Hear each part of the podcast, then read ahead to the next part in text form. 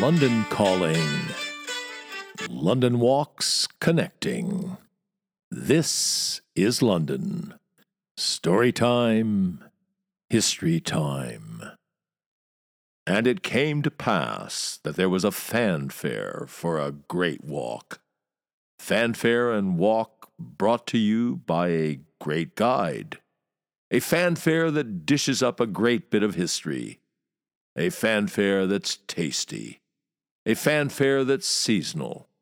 In short, a fanfare that's got everything to recommend it. A fanfare that's consummately, lip smackingly perfect. The fanfare is, of course, this podcast. It's by Ann, our Foodies London expert. It's about the Christmas pudding.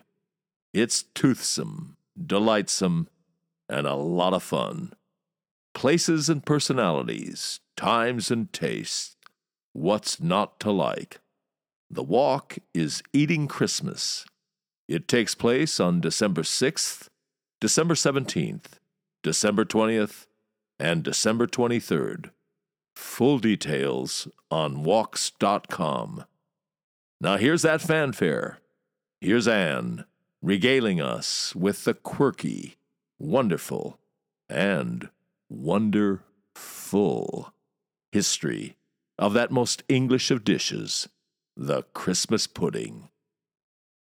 Only those with an exceptional appetite can face a slab of Christmas pudding after the turkey, roast potatoes, stuffing, sprouts, pigs in blankets, bread sauce, and gravy. Christmas pudding is a peculiarly British institution, described lovingly by Dickens and even more lovingly by the Illustrated London News in 1848. When the pudding, in all the glory of its own splendour, shines upon the table, how eager is the anticipation of the near delight! How beautifully it steams! How delicious it smells! How round it is! A kiss is round. The horizon is round, the earth is round, the moon is round, the sun and stars, and all the host of heavens are round. So is plum pudding. It's uh, not round nowadays, of course. Round puddings were tied in a cloth to be steamed. Now they're steamed in a basin and may taste the same, but don't attract the same reverence. Not surprisingly, perhaps, Christmas pudding doesn't go down so well with the French, who prefer to end their Christmas meal with chocolate cake. In 1824, the Almanach des Gourmands put Christmas pudding in its place un mélange indigeste et bizarre, plutôt qu'une préparation savante et salubre, an indigestible and bizarre mixture rather than a wise and healthy dish. A French friend told me how, new to the UK, he saw Christmas puddings on sale in October and decided this must be a special delicacy which he should buy while there was still some left. He took one back to France as the centrepiece of a family dinner, but sadly no one had read the instructions, which of course explained that the pudding should first be steamed. Chewing on their shards of pudding, they knew that everything they'd heard about British cuisine was true. Queen Victoria would send out 200 Christmas puddings made at Windsor Castle to all her relatives and leading families in Europe. In exchange, Victoria received a boar's head, from the Emperor of Germany or the King of Saxony. The Tsar of Russia sent some imperial sturgeons, and the Grand Duke of Mecklenburg Schwerin would send the finest terrine of pâté de foie gras, encased in pastry to look like a giant pork pie. One feels Victoria got the best of this royal exchange. We have other royal pudding connections, the late Queen was reported to give her staff puddings which she sourced from Tesco. And it said that the first Queen Elizabeth made a Christmas pudding with her own hands for the lawyers of Middle Temple. She gave them the 29 foot long bench table, which still stands in Middle Temple Hall. It was made from an oak tree from Windsor Great Park, whose planks had been sailed downriver, especially for them and the first pudding was mixed on this very table. A small amount of the pudding was saved to be mixed in the following year, and this tradition apparently continued until 1966, when it died out until revived by the Queen Mother. Surely an opportunity for our present Queen. What's claimed to be the oldest Christmas pudding in the country is displayed in the Navy Museum in Portsmouth. It's one of a batch of a thousand sent out to soldiers fighting in South Africa in the Boer War in 1900.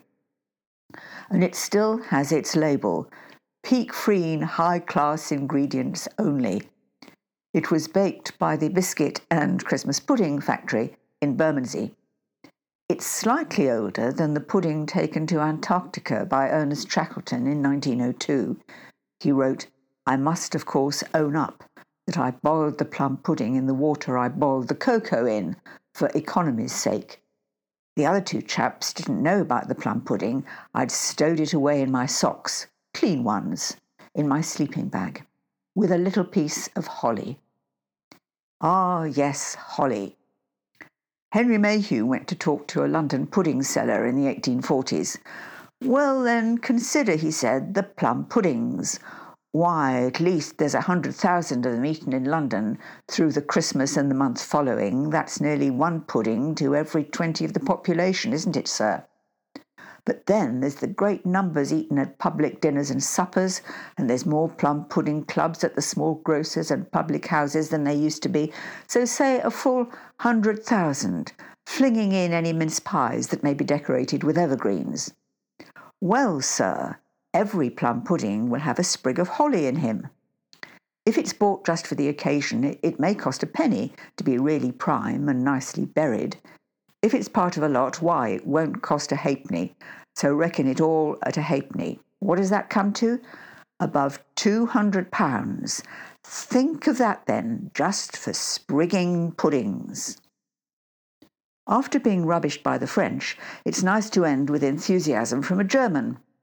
Friedrich Engels, living in Manchester in 1875, sent a Christmas parcel to friends back home and included a plum pudding for his friend's wife. He explained, the small crate also contains some Christmas evergreen, holly with its ritual red berries, for sticking into the pudding when it's dished up. The holly's right on top, so that the customs men get their fingers pricked. And a happy Christmas to you too. You've been listening to This is London, the London Walks podcast, emanating from www.walks.com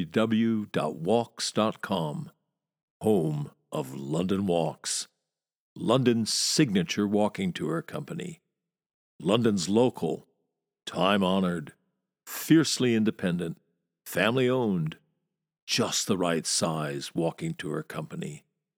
And as long as we're at it, London's multi award winning walking tour company. Indeed, London's only award winning walking tour company. And here's the secret London Walks is essentially run as a guides cooperative. That's the key to everything. It's the reason we're able to attract and keep the best guides in London. You can get schlubbers to do this for 20 pounds a walk, but you cannot get world class guides, let alone accomplished professionals. It's not rocket science. You get what you pay for. And just as surely, you also get what you don't pay for. Back in 1968, when we got started, we quickly came to a fork in the road. We had to answer a searching question Do we want to make the most money, or do we want to be the best walking tour company in the world? You want to make the most money, you go the Schlubbers route. You want to be the best walking tour company on the planet, you do whatever you have to do to attract and keep the best guides in London. You want them guiding for you, not for somebody else. Bears repeating the way we're structured, a guides cooperative, is the key to the whole thing. It's the reason for all those awards.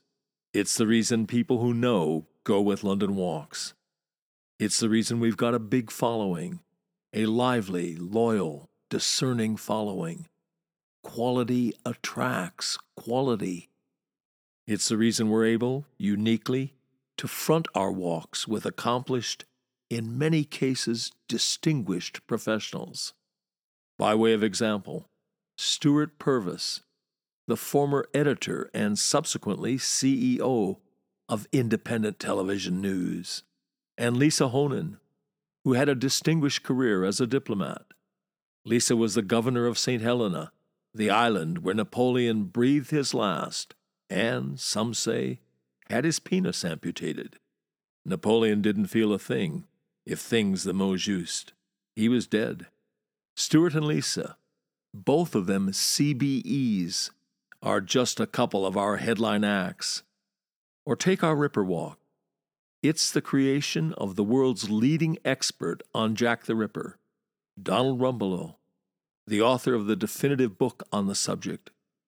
Britain's most distinguished crime historian, Donald is, in the words of the Jack the Ripper A to Z, internationally recognized as the leading authority on Jack the Ripper. Donald's emeritus now, but he's still the guiding light on our Ripper Walk. He curates the walk, he trains up and mentors our Ripper Walk guides, fields any and all questions they throw at him. The London Walk's all star team of guides includes a former London mayor. It includes the former chief music critic for the Evening Standard. It includes the chair of the Association of Professional Tour Guides and the former chair of the Guild of Guides. It includes barristers, doctors, geologists, museum curators, university professors, criminal defense lawyers, Royal Shakespeare Company actors, a bevy of MVPs, Oscar winners, people who've won the big one, the Guide of the Year award. Well, you get the idea. As that travel writer famously put it, if this were a golf tournament, every name on the leaderboard would be a London Walks guide. And as we put it, London Walks guides make the new familiar and the familiar new. And on that agreeable note, come then, let us go forward together on some great London walks. And that's by way of saying, good walking and good Londoning, one and all. See you next time.